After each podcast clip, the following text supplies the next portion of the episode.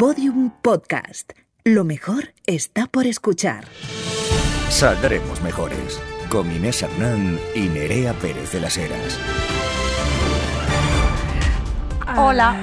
Hola, ¿qué tal? ¿Qué hacéis? ¿Cómo os pillamos? ¿Cómo os pillamos, compañeras? ¡Qué barbaridad! Bueno, yo, recién aterrizada del Benidorm Fest, me he traído de forma no irónica el uniforme oficial, que es esta camiseta que si no estáis viendo pone sencillamente My friend is gay y señala a Nerea. Que estoy Eh, aquí, pues bueno, eh, datos.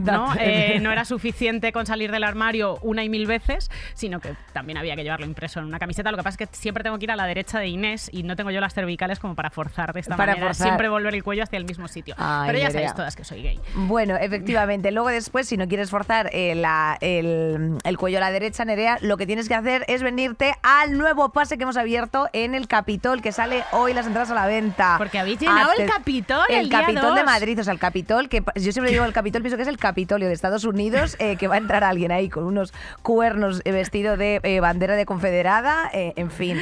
El Capitol de Estados, o sea, el Capitol de Madrid. de los Estados Unidos de Efect- Ayuso eh, de está eh, lleno de mejorcitas y va- se va a volver a llenar a ver si es verdad. Eh, toda la gente que yo quiero en el mundo, que por supuesto es la última que se compra las entradas, se ha quedado sin entradas. O sea, toda la gente que, ah, Nere, pero bueno, salieron, que esto es un clásico, ¿no? Como que quien, quien te, Como tiene- que te quedes- quien como te que- escucha todos los días dice, eh, mira, perdóname, pero Como- a verte tu puta madre. Claro, como que te quedas así tranquila. En fin, show de comedia política que no te puedes perder, querida. Abrimos nuevo pase el domingo día 2 de abril. 2 de abril, segundo pase. El resto de cosas las tenemos medio vendidas. O sea que nada, querida, ahí lo tienes todo en nuestras redes sociales eh, y ya está. Eh, en fin, eh, no te podemos poner un burofax para advertirte de cuando vamos a tu ciudad, pero nos encantaría. Dicho lo cual, Nerea, ahora ya borramos sonrisa porque tragedia en Turquía y Siria. Tenemos que hacer aquí este last minute. Yo creo que ya se sabe, bueno, no sé si estáis más o menos al tanto de lo que está ocurriendo. Unos terremotos de escala 7,8 7,8. 7,8 sobre escala Richter eh, han agitado estas ciudades y están asediadas con unos datos terribles eh, que ascienden a 3.500 muertos y 22.000 heridos, Nerea. Bueno, lo triste es que estas cifras se van a quedar antiguas pronto, van a caducar pronto y porque probablemente cuando escuchéis estos pu- pues se habrán multiplicado y lo peor de la situación es que ha azotado Siria, eh, que lleva castigada por una guerra de, de hace más de 10 años. Entonces está, o sea, la, la población ya, ya estaba castigada. Eh, no, es terrible. Eh, id buscando webs de ayuda que Claro. que irán saliendo. La Media Luna Roja y la Cruz Roja están trabajando y bueno, estaréis al, al loro de las cosas. Efectivamente, se han enviado, ya se ha activado la operativa desde aquí, desde Europa, para hacer eh, un envío de ayuda y, bueno, pues mm, protección civil, eh, pues también ha enviado a, a operarios porque, claro, atención a personas afectadas, mm, no solamente a nivel sanitario, sino que también, pues psicosocial, albergues, coberturas de necesidades básicas, todas estas cuestiones. Efectivamente, pues yo la colaboración que he encontrado así eh, a golpe de vista ha sido, como tú bien dices, Cruz Roja, pero bueno, estos días irán saliendo más. Sí, porque acaba de hay pasar. Que, hay que estar al Loret. 22.000 heridos, tío. O sea, es que es 22.000 terror- heridos, tío, es que es- Las imágenes son terroríficas. Son terribles, tía. O sea, es, es, es mm, tétrico y además, evidentemente, como tú bien dices, es que es una ciudad que está construida mm, de Sí, forma... Es que están cogidos con alfileres, Claro, o sea exacto, que de realmente la muy- parte, la parte turca es una putada, pero la parte siria eh, ya es como eh, la... ¿Qué más? What no, no, ¿qué más? ¿Qué más? ¿no? Total, total. Eh, en fin, Nerea, pues esto es lo que tenemos y, eh, y bueno, para cambiar un poco el tercio, hemos preparado un, un especial carrusel de noticias eh, agitadito, con mm, agitadito, ¿por qué? Anda, no te lo vas a creer, la misoginia, efectivamente, el machismo y la violencia estructural que tenemos, eh, bueno, todavía súper arraigada y no la podíamos dar paso de otra forma que no fuese de la siguiente manera. Saldremos mejores. Carrusel de noticias. Hay un audio que nos ha perturbado bastante y eh, creo que es la forma que es la forma eh, simpática de, de entrar en esta basura de- eh, estructural. eh, exacto, en esta es mole. la forma simpática porque creo que es la forma que expresa más el carácter como global y estructural del machismo desde muy abajo y de una manera muy cotidiana y en prime time hasta ya los juzgados, ¿no? Como que está por todas partes. Mira, el otro día eh, leía, mm, leía un tuit de un machista que venía de decir Un- un como tuit de un machista. un tuit de un machista, ¿no? De leía un tuit, pues a veces no tengo Twitter, pero a veces me envían tweets que son muy escandalosos. Y este decía que, bueno, comparaba las estadísticas de asesinadas por sus, por sus parejas o exparejas de violencia de género con otras estadísticas de muertes eh, violentas, de suicidios, y decía que, claro, que comparativamente y en cifras no eran tantas como para generar toda esta alarma y que tuvieran un ministerio eh, en concreto. Pero claro, esta personita eh, estaba mirando la punta del iceberg de un problema que afecta a todos los niveles de la sociedad. O sea, de un problema que te afecta eh, cuando eres una tía y cuando eres un tío de maneras diferentes también. O sea, siempre el patriarcado es un aire tóxico, ¿no? Que a los hombres les hace toser y a nosotras nos mata. Esa es una analogía para que, para que nos entendamos. O sea, desde que pones un pie fuera de la cama, esto te está machacando de todas las maneras posibles. En el trabajo, en tu autoestima, en la educación, en la manera en la que te relacionas con el sexo, en la tele, en los hombres que te explican cosas y ya por último, pues en las situaciones de violencia. Eh, bonito ejemplo de este problemita estructural que está en la base de la pirámide nos lo va a poner Marisa. Sí. Hay tres tipos de fases. Está la ganancia muscular, mantenimiento y qué más. Mantenimiento y pérdida. Pérdida porque se llama tonificación. Definición muscular. Simplemente te lo estoy explicando para que sepas más o menos. A la hora de hablar técnicamente en palabras, puedes expresar una cosa o puedes expresar otra. Y aparte de ir al gimnasio, ¿tienes alguna otra afición, al- algún otro hobby? Me gusta cantar y tocar la guitarra. ¿Cantas bien? ¿Qué Si hablo de mí mismo, como me quiero mucho, digo, me encanta. ¿eh? Ah, alguien con autoestima alta. Siempre. Si no me quiero yo, ¿quién me va a querer? Probablemente nadie. eh, probablemente nadie. Probable- lo sentimos, pero de verdad quiérete mazo porque tienes muchísimo que compensar, tesoro de mi vida. Fíjate, o Es, sea, no- eh, o sea, aquí es que está. A ver, eh, esto yo para las que no lo hayáis visto porque nos haya circulado por redes sociales, básicamente son efectivamente unos comentarios que hacen en una cita de First Dates, eh, pues un, un chaval a otra chavala. La chavala, eh, por lo visto encima, era estudiante de medicina. estudiante de medicina. Es estudiante de medicina, o sea que es una tía que está tal, y se tiene que comer un mansplaining de una persona que, mira, tío, si a ti no te gusta una cita, o sea, si tú no estás a gusto en un espacio, tú no tienes que llevar las cosas hasta la incomodidad en la que eh, tú tengas que hacer ese mansplaining incómodo. ¿Sabes a una refiero? profesional sanitaria, A una es una profesional- persona, a una estudiante de medicina a la que le, pre- a Bueno, la que le pero- pre- ya hay un momento que le pregunta como qué porcentaje de agua tiene el cuerpo humano Eh, a ella, sí. que es como preguntas de trivial. Eh, eh, este, este pavo, este pavo. eh, comple- con una seguridad en sí mismo, es que claro, es parte de lo que hablábamos. Es como, hostia, esa autoestima tuya, colega, ¿quién la pillara? ¿No? Ojalá, Total, ¿no? Ir por el mundo con, Sí, con que de- ese, que- ahí a gusto, ah, no pasa nada. No pasa nada, sí, no pasa- nada. A y ver- le estaban grabando, imagínate si no le están grabando, ¿no? Lo que será esto. Yo te quiero decir que, eh, obviamente, yo conozco a muchos tíos eh, cisetero, eh, blancos, que no son gilipollas, pero eh, también conozco a muchos que sí que lo son. Entonces, evidentemente, claro, es algo absolutamente estructural. Eh, mira, quiero añadir a esto que tú estás diciendo, porque así como en esta especie de mashup de, de tonterías y de, y de, sobre todo, banalizar y trivializar estas conversaciones, o sea, ¿por qué es importante que este corte se haya lanzado a las redes sociales? Para precisamente subrayar que este tipo de comportamientos están ocurriendo continuamente. Como tú bien dices, en un prime time, sin vergüenza alguna, con una cámara delante, tú imagínate esta gente lo que habla en los putos bares. A ver, lo peor de todo y como lo más eh, fascinante de, de analizar es que ella, lo ella mira su ensalada esperando a que, a que todo acabe. O sea, sencillamente está...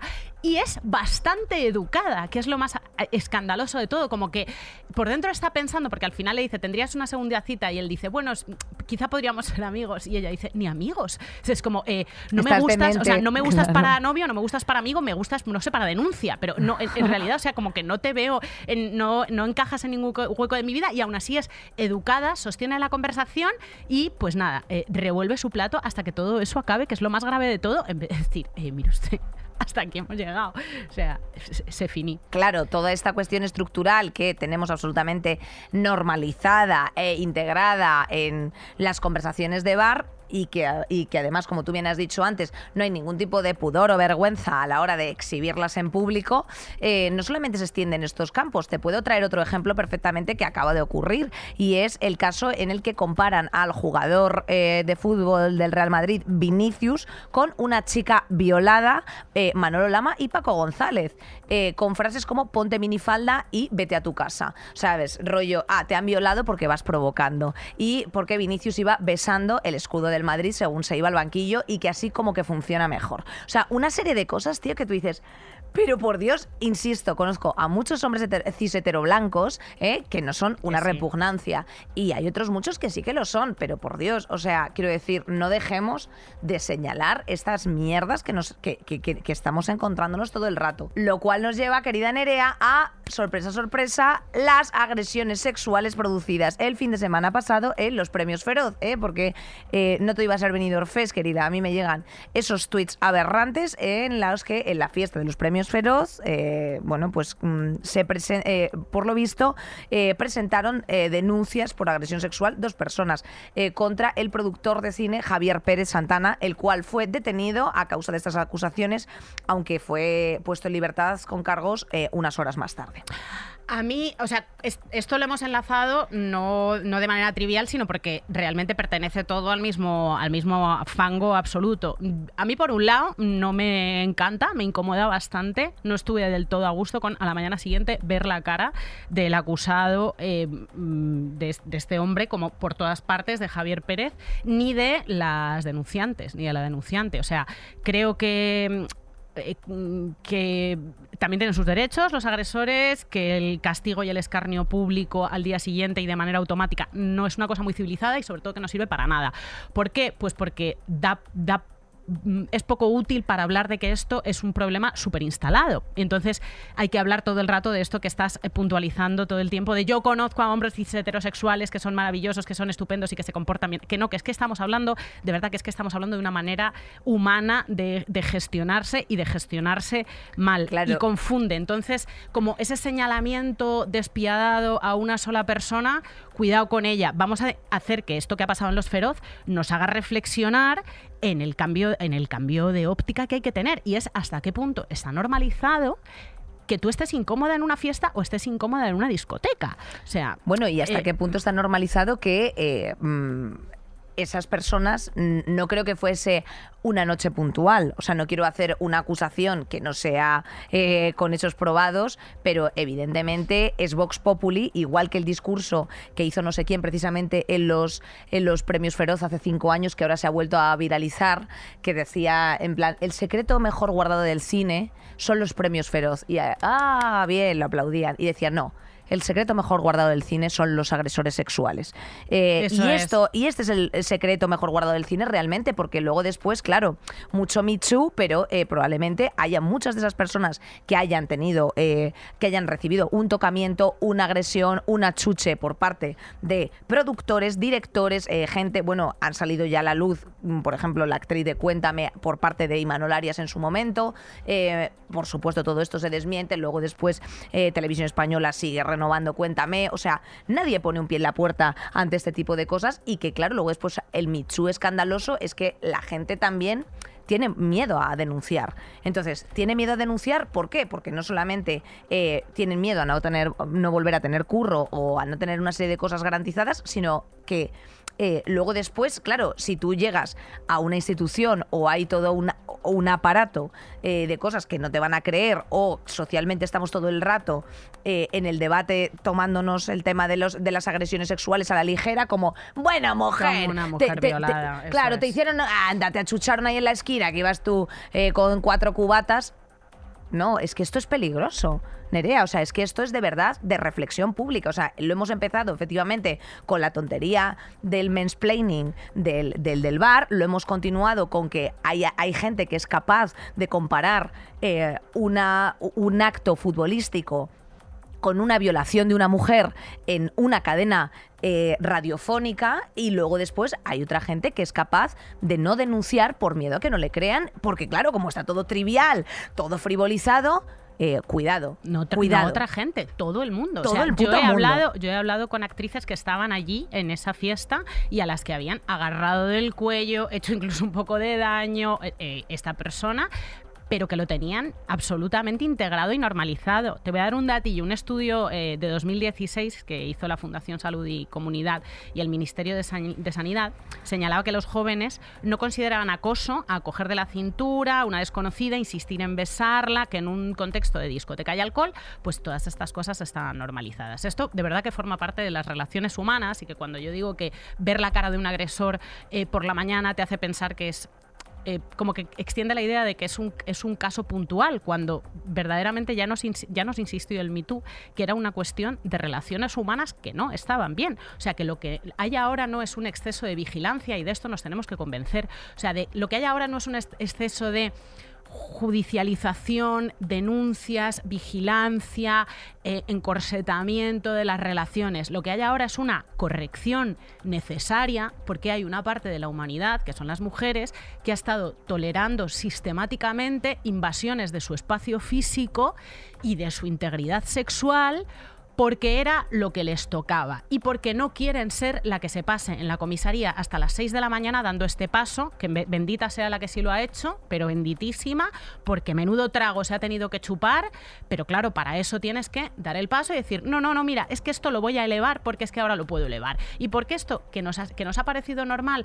y que era un momento incómodo en el que tú tenías que decidir entre sí, irte del bar, irte a la otra punta a ver si no te perseguía, montar un chocho o meterle una hostia, irte a tu casa, no es natural, no es natural. No hay un exceso de vigilancia. Lo que hay es un exceso de permisividad con ciertas conductas o un eh, no exceso de permisividad por parte de las mujeres, sino un exceso de, eh, de, libertad eh, sobre el cuerpo y, la, y, la, y el bienestar de los demás por parte de una parte de la sociedad. O sea, ya está puto bien. Y estamos hablando en términos eh, generales. ¿Que esto tiene nombres y apellidos? Lo que pasa es que cuando algo tiene nombres y apellidos todos los días, en todos los países y en todas las generaciones, se llama problema estructural.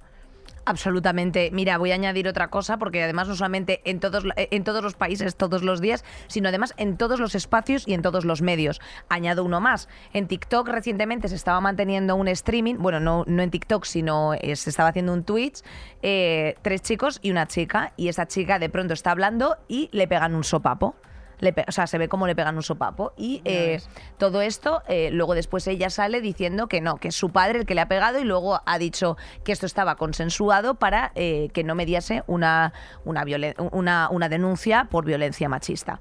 Eh, al final ha acabado admitiendo que era su novio y todo ha dicho, y todo el rato defendiendo que no, que no, que esto era consensuado para ganar más seguidores. O sea, quiero decir, eh, ¿qué? O sea, eh, el otro día también leíamos un artículo que ya hemos sacado en otras ocasiones, pero es que se sigue reaf- reafirmando que, que los adolescentes no ven el problema, eh, o sea, quiero decir, la violencia machista como un problema que les, que les toque de cerca. ¿Cómo? Si estás viendo esto y te echas media risa. ¿Sabes a qué me refiero? O sea, no creo que toda la gente, insisto, sea así, Nerea, pero por eso es muy importante garantizar mediante ley en los planes escolares la educación sexual integral, la educación en este tipo de materias, tía. O sea, si no tienes la oportunidad de que tú, o sea, y tú en tu casa estás viendo conductas que no son normales, si en, la, si en, en las aulas o con tus compañeros no admites corrección porque no existe esa herramienta, sigues perpetuando un comportamiento. Esa es la movida, ¿sabes a lo que me Eso refiero? es, claro. Entonces, igual que si tú estás, si tú accedes al cine como mujer, como técnica, o como actriz o como lo que sea, y a ti te achuchan, no tienes que acceder a eso y no tienes que seguir perpetuándolo y tú no tienes que tener miedo de perder curro, coño. El que tiene que tener el miedo de que le metan en la cárcel tiene que ser el otro pavo, no me jodas, tía. Y el que tiene que tener el miedo de perder el curro tiene que ser la otra persona. O sea, ¿por qué yo que estoy haciendo las cosas bien y que estoy sencillamente viviendo mi vida, tengo que ser la que esté acojonada por, ay, a ver si voy a decir esto que es incorrecto. Eh, a ver si no me voy a dejar achuchar o no a ver si me voy a dejar tocar o a ver si por las risas, bueno, pues por las risas me dejo que me den un sopapo. Tía, ¿qué es, es loco, tía. Es, lo, o sea, es que no tengo palabras. O por no ser, ya no por no pasarte en la comisaría hasta las 6 de la mañana o porque no te vuelvan a contratar en la vida, sino por pillar fama de problemática. O de loca o de problemática, que es, que es el, armamento disuasorio que se ha estado utilizando para que te calles y tragues eh, desde hace generaciones y generaciones, porque es lo último que quieres ser. Follonera, problemática, loca, que da follones en los trabajos. Mm, claro, es que, es, que, es que así, o sea, así se disuade y hay muchas herramientas disuasorias. En política em, está la herramienta disuasoria de directamente eh, em, el portazo en la cara, o sea, ya directamente el, te vamos a insultar, te vamos a poner verde y vamos a dedicar horas y horas en prime time a eh, destruirte y destrozarte. Entonces, claro, eso es una herramienta disuasoria como hay muchísimas y que se, que se podrían analizar en todos los momentos en los que la mujer ocupa, ocupa un, espacio, un espacio público. Eh, vamos a hablar ahora de, la ley del solo si es sí, pero antes que tiene en el centro el consentimiento y llevamos mucho tiempo hablando de lo que es el consentimiento, de lo que supone poner el consentimiento en el centro de la legislación sobre la libertad sexual de las mujeres. Es un debate que es muy profundo y muy interesante, pero que tiene mm, un, ejemplo, que es este, este policía infiltrado en movimientos sociales al que le han acusado cinco mujeres, se han querellado contra él por abusos sexuales. Estuvo tres años infiltrado en movimientos sociales catalanes. ¿En qué pone énfasis la querella? Que a lo mejor nos da la medida de hasta qué punto es importante el consentimiento, el consentimiento sexual, pues que el consentimiento sexual depende de la información de la que, se dispone de una persona y las circunstancias que envuelven esta interacción sexual concreta. O sea, que si alguien te está engañando, se está haciendo pasar por otra persona, eh, está en una situación de poder, está en una situación en la que además te puede tú, estás vulnerable y no lo sabes porque es alguien que, tiene capacidad para, para, joderte viva, vaya, para meterte una denuncia, eh, eh, ¿qué consentimiento hay ahí si, si esa persona te, está, te está engañando? Claro, entonces... Tengo viciado mi consentimiento, tengo viciado mi consentimiento y tu consentimiento lo puedes tener viciado por una depresión, eh, por ansiedad, o sea... por, manipulación pura y dura, efectivamente. Por supuesto, viciado tu consentimiento si estás bajo las influencias del alcohol o de cualquier otro tipo de droga. O sea, es que tu o sea, es que el consentimiento está viciado en muchos términos. ¿Sabes a lo que me refiero? Por eso es tan importante ir caso por caso y por eso es tan importante definir qué es violencia y qué es consentimiento y cómo la falta de consentimiento también es violencia. Correcto. Eh, bueno, ¿qué ha pasado con el tema de la ley del sí sí? Que muchas nos estáis escribiendo diciendo, oye, aclaraciones, porque claro, ahora ya llevamos las últimas semanas viendo un mare magnum. Que si a ver qué dice Carmena, que si a ver qué dice no sé quién, que si a ver qué dice Irene Montero ha salido a, a hacer unas explicaciones en la televisión diciendo que, bueno, pues la gente no está entendiendo la situación. Que si a ver qué pasa con las correcciones. Bueno, más allá del arma arrojadiza política que quiere quiere suponer todo esto, eh, vamos a intentar hacer una evaluación un poco eh, en síntesis y en profundidad de lo que estamos hablando, que estamos hablando de las agresiones a las mujeres, de preservar a las víctimas, de que las mujeres podamos sentirnos seguras a la hora de eh, poner en conocimiento de las autoridades un problema que está pasando, que a lo mejor luego después ese tío que ha estado contigo luego va con otra y le hace lo mismo a la otra y esa tía denuncia y dice que no, como este señor no tiene ningún antecedente y no se ha puesto en conocimiento, pues váyase usted a saber eh, y estamos hablando de cosas, tías, que de verdad nos preocupan y nos afectan de forma directa.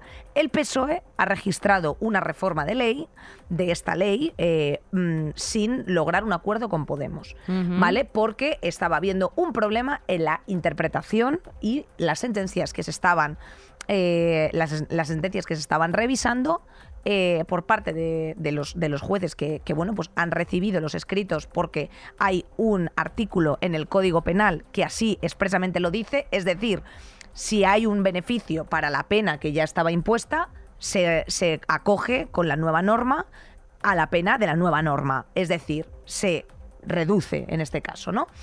Entonces, eh, indubio pro reo. El indubio pro reo. En caso de dudas, está a favor del reo, que eso es la movida que hemos tenido todas las tías cuando hemos querido poner una denuncia con los, a, los pavos. Y es, no, es que claro, ¿cómo yo voy a tener pruebas de que usted, o sea, claro, la gente tenía que ir a hacer, o sea, el único, la, única prueba que tenían las mujeres hasta hace nada era un informe físico, o sea, un, info- o sea, un informe, un informe médico. Entonces, ¿qué pasa con la praxis?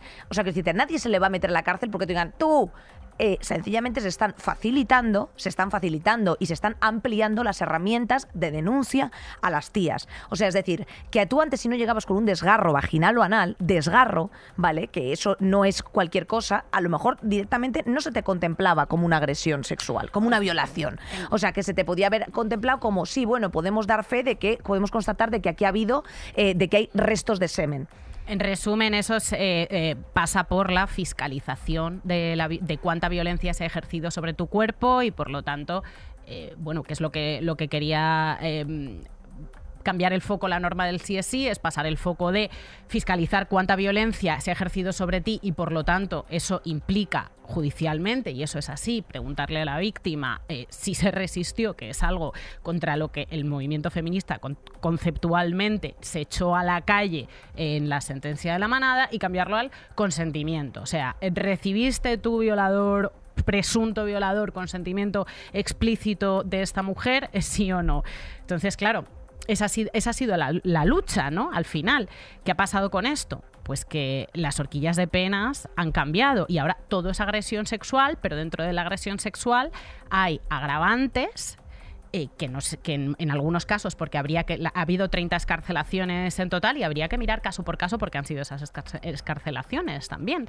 Entonces, esto ha generado un, un debate social y una alarma social que además se está produciendo en un, en un contexto imposible. O sea, el contexto es imposible para Claro, hablar. o sea, ahora ya, dicho lo cual, eh, vamos a pensar con la cabeza, vamos a ver. O sea, quiero decirte, yo entiendo las, las, las cuestiones políticas que pueden ir detrás de todo esto. Eh, Podemos está en la mierda, Podemos está en el suelo, Podemos no sé cuántos, me da lo mismo. O sea, ¿se está entendiendo lo que se está queriendo decir? O sea, aparte de que no vamos a entrar en la valoración de si la norma es punitivista o no, o de si está contemplando eh, pues otras cuestiones como la educación sexual integral, como efectivamente garantizar en cada comunidad autónoma eh, pues centros, puntos violeta, eh, centros de atención, ayuda a las, a las víctimas por violencia machista y un largo etcétera, al margen de todo eso, se está entrando efectivamente a darle, eh, a darle un margen a la víctima que decida interponer una denuncia, un margen de beneficio de duda, que antes directamente no prosperaba en una denuncia, porque directamente decía, ¿qué tiene usted? No, es que esta violación eh, resulta que me he atrevido a hacerla ahora después de tres años de psicólogo eh, y, Claro. claro, como no ha prescrito, porque los delitos lo hacen a los 20 años, pues bueno, me he atrevido a hacerla ahora y tal. Ay, ya, ya lo siento, es que si usted no tiene un no sé qué, un no sé cuántos, pues ¿cómo lo, cómo lo vamos a hacer? Eso, que no me quiero enrollar. La némesis de todo esto es otra puta movida y ahora me está jodiendo toda la situación que está pasando Nerea y lo digo como opinóloga, no lo digo en, en calidad de nada más, que se desvíe el foco de lo que se estaba haciendo con esta norma, que era poner en el foco público y en el debate público que estructuralmente te podemos traer todas las semanas 15 ejemplos de putas mierdas eh, que, que se viven y que se denuncian y que se ponen en los medios de comunicación. ¿Vale? Y entonces, que todo esto prosperase nos puede hacer entrar en un debate en el que efectivamente la gente empieza a decir, hostia, pues yo esto lo estaba haciendo mal y ahora lo puedo hacer bien. O sea, quiero decirte, va mucho más allá de las penas de cárcel y las putas mierdas estas donde la gente está queriendo poner la energía y subrayar Pero la poner, atención. poner la energía de una manera que es que está todo el país volcado en... En que se derogue todo esta ley. No, no, O sea- está todo el país volcado absolutamente eh, y todas las leyes, o sea, todas las leyes se rectifican, todas las leyes en- al ponerlas en la práctica eh, tienen que revisarse, todas las leyes tienen modificaciones, o sea, el nivel de virulencia eh, y de falta de debate y de falta de posibilidad de debate y de falta de poder decir incluso tú misma, feminista, que apoya esta ley y que apoya el trabajo eh, rotundamente que hace el Ministerio de Igualdad, que tú misma, y esto ha pasado también con la ley trans, eh, puedas decir, ah, pues tengo dudas sobre este punto, Claro. ah, pues esto cómo va a salir adelante, ah, pues esto cuando, cuando llegue a los juzgados, ¿cómo se va a poner en práctica? ¿Habrá algún problema técnico? No lo dices,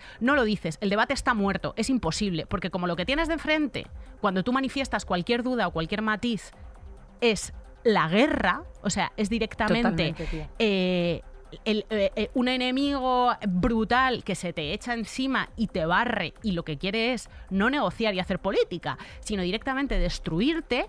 eh, pues no se puede hablar. Entonces estamos en un contexto en el que no se puede hablar. No hay que perder de vista que, eh, que esta ley, eh, o sea, se votó en el Congreso y la votaron 205 eh, Diputados, sí. diputados exactamente, y, y que en Unidas Podemos son 34.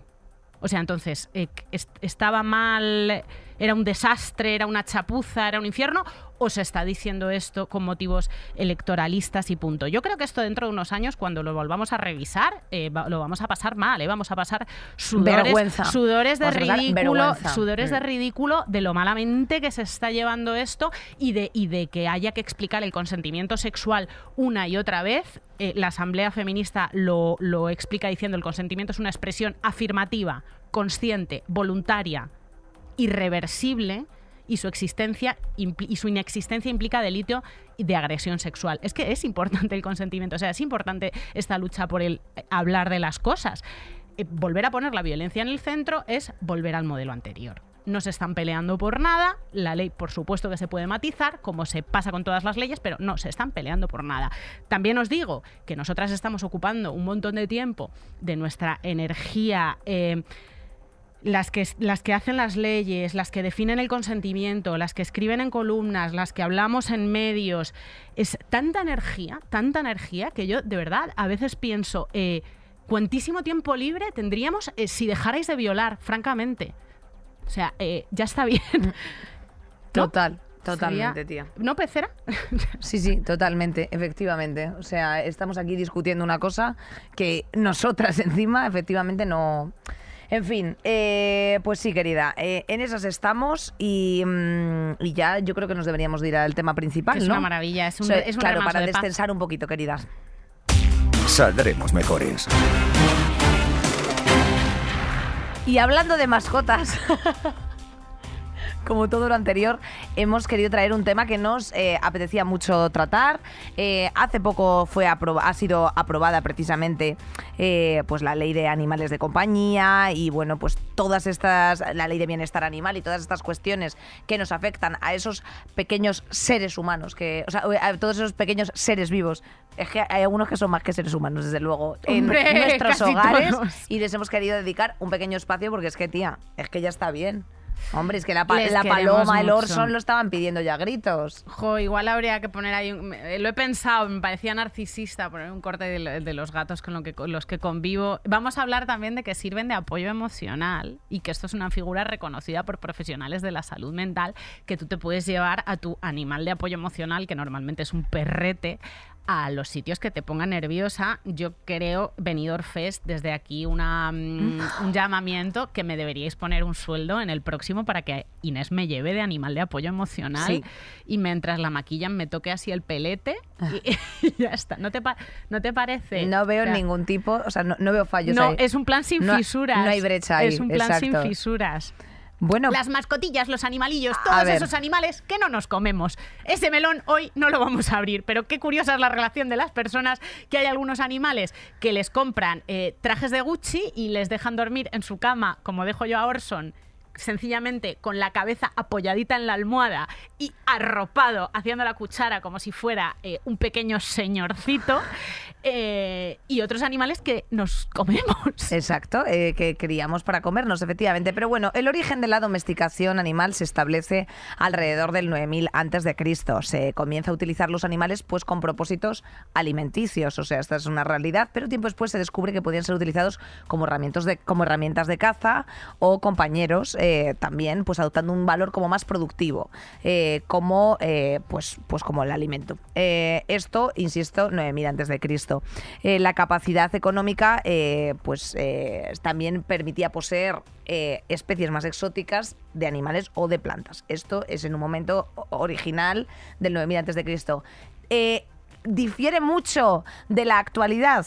No tanto, no tanto porque eh, no tanto porque por eso tú ves sigues viendo perros de, de raza, de pedigrí, de este tipo de cosas y evidentemente eh, somos unos especistas de mierda, o sea pensamos que como especie nosotras somos mucho mejores que un cerdo al que te puedes comer o que una mosca a la que puedes hacer así por la ventana. Que son listísimos los cerdos, además. Pues hace más o menos 10.000 años, un lobito se acercó a los restos que había en un fuego mm, del mamut o de lo que coño fuera entonces, eh, que se le habían caído de la boca y unos trogloditas que estaban charlando y a sus cosas. Se acercó, vio que ahí había comida, eh, era medio listo. El, el troglodita en, o sea, en, en cuestión le acarició así entre las orejas, le generó como un chute de endorfinas que se cagó.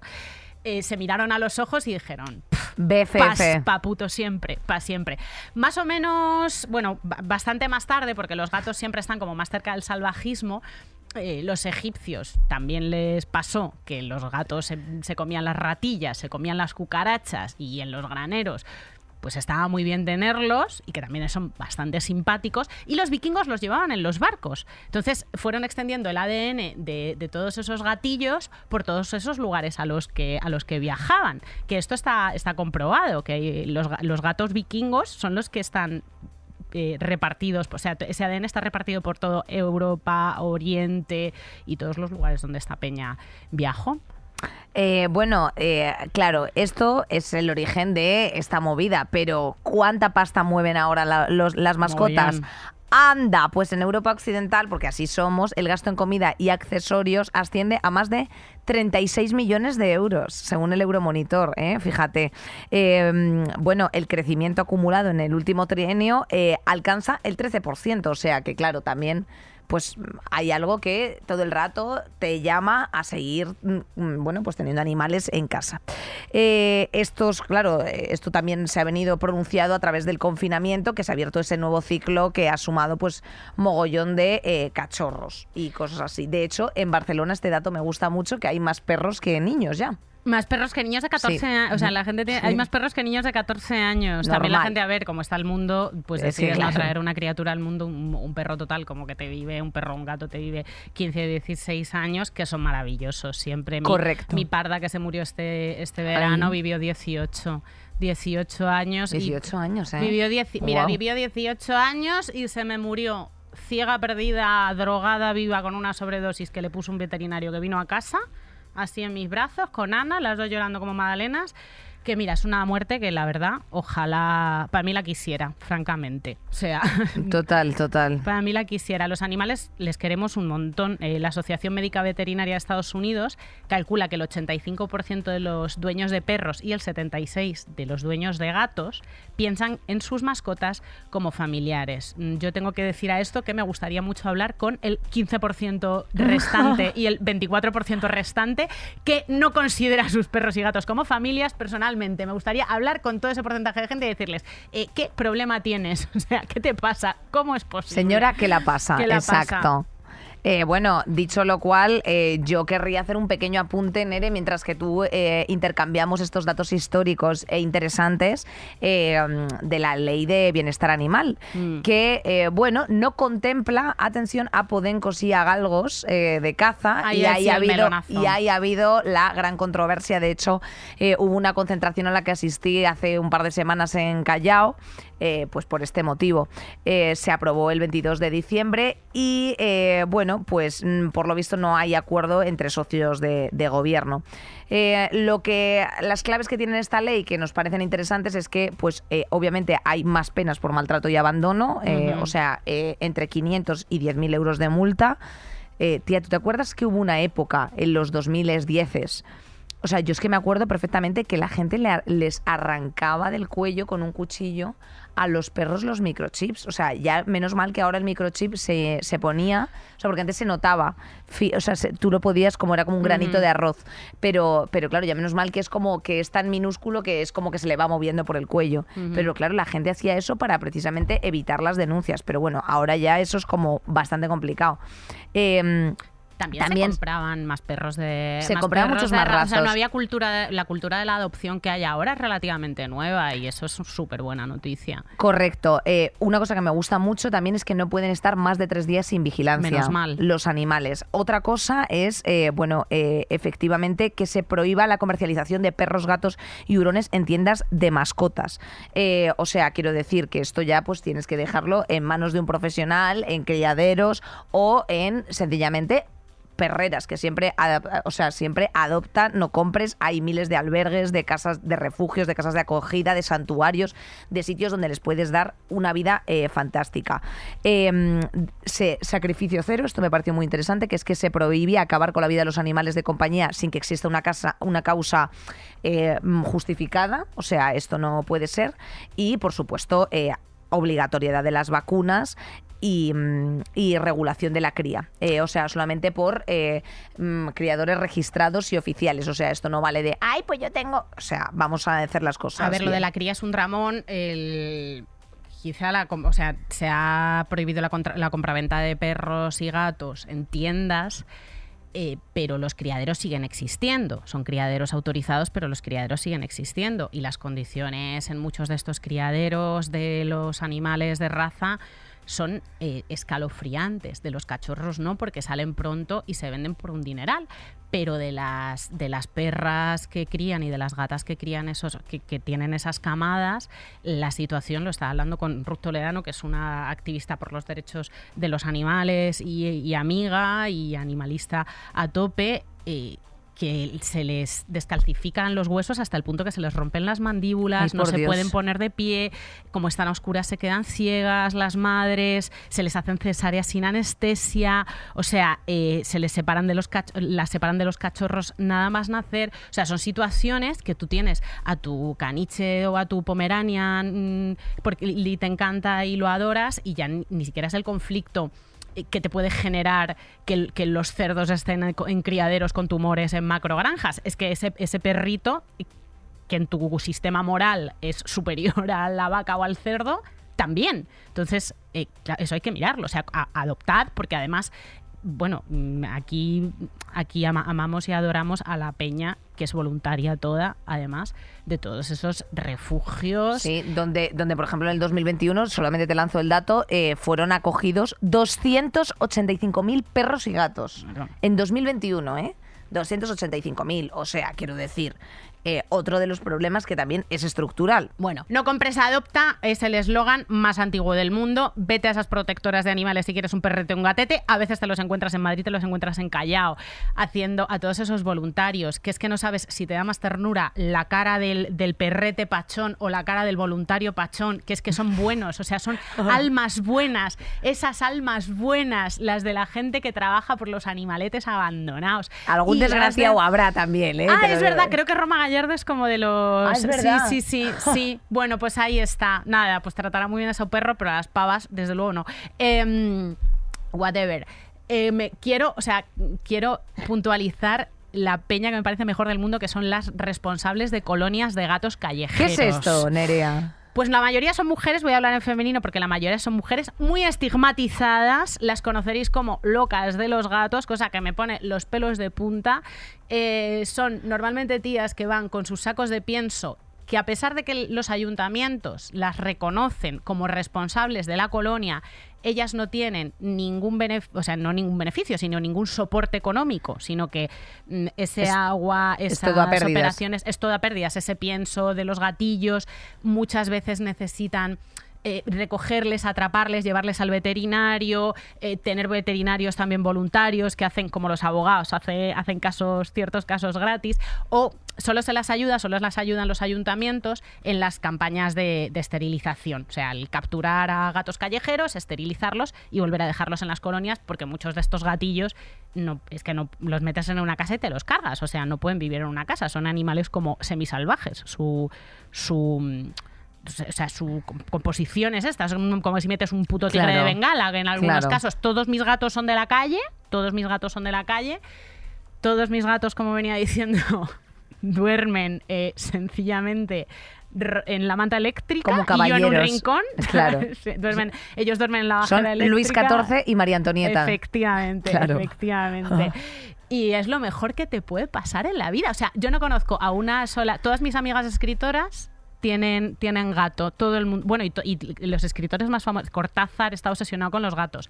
Ana María Matute, eh, Borges, em, Philip K. Dick. Eh, También te eh, digo. Doris Lessing. Gente que estaba mucho en casa, querida, si tú no estás en casa y no tienes tiempo de hacerte eh, cargo de un animal, tampoco lo tengas. Porque también hay que atender un poco a las circunstancias que tú tienes eh, y por mucha ilusión que te haga, porque hay mucha gente que te dice, ay, es que yo cuando era pequeñito tenía un perrito. Vives en 40 metros cuadrados, compartes piso con 760 Ten cuidado. personas, haz el favor. Sí. A, a mí también me encantaría tener un animal y yo sé que por mi curro, que estoy básicamente fuera de casa todo el rato, eso es un trasiego de peña que parece eh, pues la parada de Plaza España. eh, no, eh, no puedo tener animales y me encantaría. Y por ejemplo, en casa con Andrea, cuando yo vivía juntas, o sea, cuando vivíamos juntas, pues ella sí que tiene dos gatos porque ella es, pues más, como ella dice, Hagrid en su cabaña con sus animales. sus animales. Entonces, pues muy bien. Si eres escritora, desde luego lo tienes que hacer porque los gatos hacen una cosa que es como bloquearte las muñecas, col- colocarse encima y por no desper las muñecas o el regazo y por no despertarles,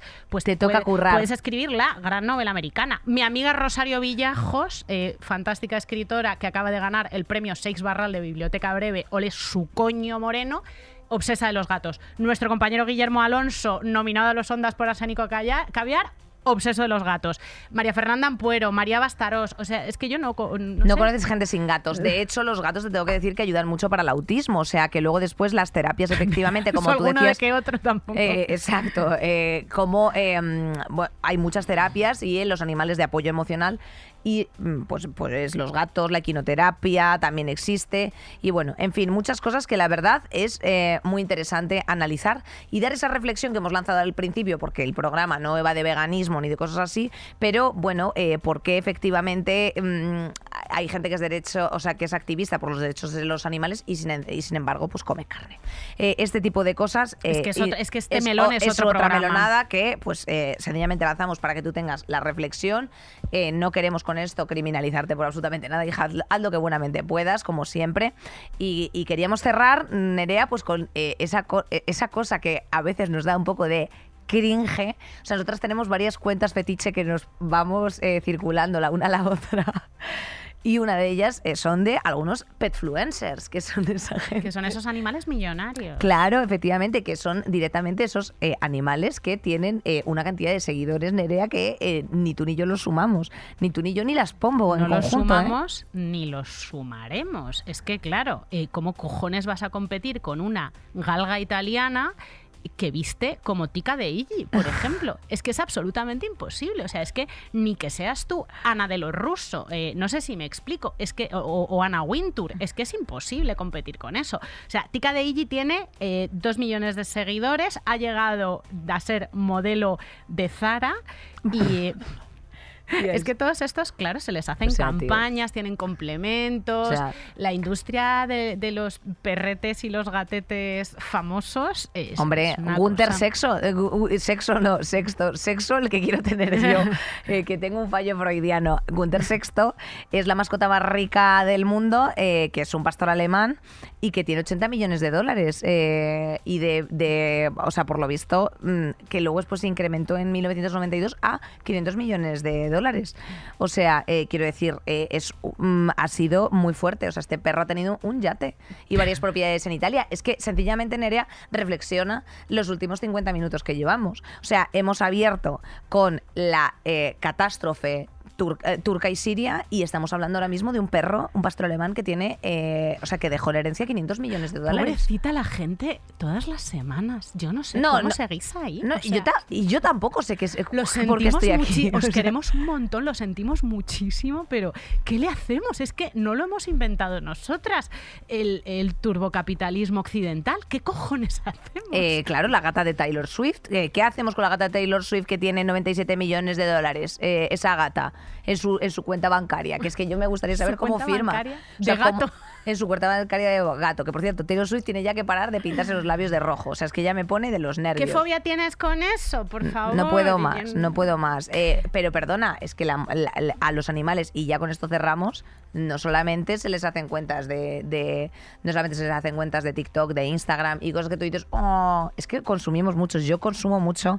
Ah, yo no Eh, paro. Yo no, o sea, es que me Sí. encanta eso, eso y gente comiendo, o sea, estoy Sí, sí, sí, atrapada, o sea, es increíble. Eh, la moda querida, eh, colecciones de Mugler, de Moncler, de H&M, de Moschino, o sea, todo, la perra de Donatella de Versace, eh, o sea, quiero decirte que es que eso ha hecho, o sea, ha hecho historia de la moda, Fendi. Chupet, la, la gatilla de Karl Lagerfeld. Ay, La que Lagerfeld. tenía su propio tenía su propio iPad, Chupet. Hay Mucha, gen- mucha gente tenía su propio iPad, sí. Mucha gente talentosa está obsesionada con los gatos. Yo no quiero decir nada, pero es una, es una realidad. Bueno, eh, que este, este es un tema absolutamente infinito. ¿eh? Es O sea, infinito. teníamos como 20 páginas de documentación de desde los petfluencers hasta, hasta cómo sirven de apoyo emocional y cómo ayudan a la gente que está en el espectro autista. Es, es infinito absolutamente. nuestra- Infinito. claro, es una relación de más de 10.000 años la que tenemos con los, con los animales caseros. Y no hemos entrado en eh, historia de las mascotas. Eh, que hay, las hijas de Felipe tienen un capítulo sobre mascotas en el que hablan del elefante que a Hawái llamado el elefante que hubo en el Escorial. Imaginaos los sea, frailes ahí, un elefante por el Escorial. No hemos entrado en animales exóticos. Me hace bastante gracia como un, un elefante en el Escorial. Un poco de narcos, ¿no? Tener animales exóticos ahí. Sí, total, totalmente. Currupipi. total. O sea, un poco currupipi total. Eh, y bueno, y sagrados, o sea, toda la, o sea, toda la iconografía que hay alrededor de los animales, de tal, o sea, los chacales y su puta madre. En fin. Nere, eh, que tenemos que ir cerrando esta situación con eh, un par de cositas que a nosotras nos divierten mucho. Saldremos mejores. A ver, hay muchos prejuicios sobre los perros y los gatos, como que los perros son muy fieles, los gatos son muy independientes y a veces perros y gatos comparten, hablamos siempre de perros y gatos porque son las mascotas como más frecuentes, comparten espacio en casas, a veces en refugios y a veces en esas guarderías en las que carísimas, en las que les dejamos cuando nos vamos a vacaciones. En la radionovela de hoy, el perro Sansón y el gato Nietzsche y su relación con los humanos.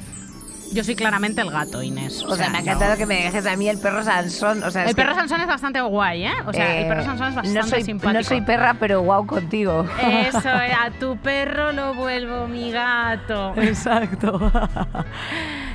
Eh, hola, perdona, eh, ¿tú sabes si el pienso que nos ponen es orgánico y apto para diabéticos? Es que me huele como, como a gluten. Pues no lo sé, la verdad, no he notado mucho el sabor porque me lo he comido entero. También el cuenco y una pelota de tenis que había al lado. ¿O estás bien? ¿Necesitas hablar?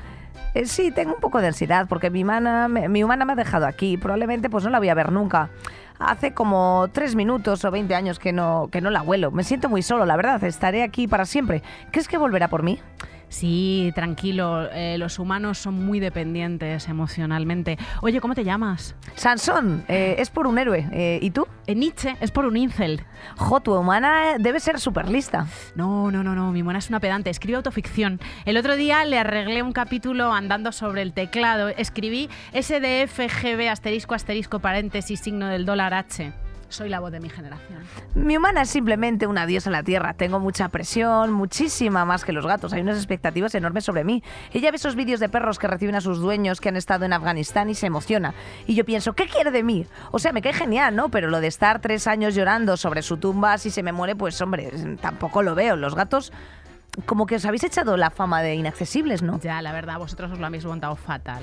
Eh, mi humana, con que no me la empiece a comer cuando solo está dormida en vez de muerta, se conforma, la verdad. La, la relación con los humanos es que es muy complicada. El mejor amigo del hombre, dicen, perdón.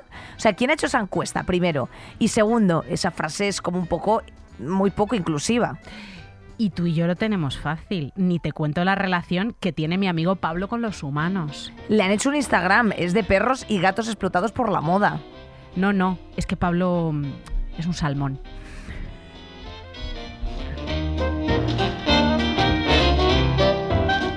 Ay, ay, ay, ay. En fin, querida Nere, gata, gata, Gata, mía. gata, gata. Si, eh, si tú, si tú fueses, eh, fíjate, el, el único animal que es dos animales en uno, porque es gato y araña. Eh, ahí lo tienes. Mm, Con esto, gracias. Con esto nos vamos a nos vamos a casa. Eh, chicas, eh, llevo una, una, semana que es que no puedo está más. Está en pie, está en pie. Aquí me la voy tenemos. a los Goya. Sobre... Se va a los Goya. Me voy a los Goya. Voy a poner paredes para que no se produzca ninguna agresión sexual, chicas. No os preocupéis. Está todo bajo control. Eh, microfonazos por ahí. No, delante de su cara no puede ser. O sea, eh, ay, madre. Compañeras, amigas, mejorcitas, una semana más increíble aquí en pie de posvenidor. Lo superamos todo, no nos falta de nada. Nos vemos en los teatros, amigas. Nunca estamos solas, siempre con nuestro público y con la gentecilla que hay detrás de la pecera. Marisa, Gema, Terci, Julia, la Bea, Sara, Luque, Bea. Hasta la semana que viene. Ahí estamos. Saldremos mejores. Con Inés Hernán y Nerea Pérez de las Heras.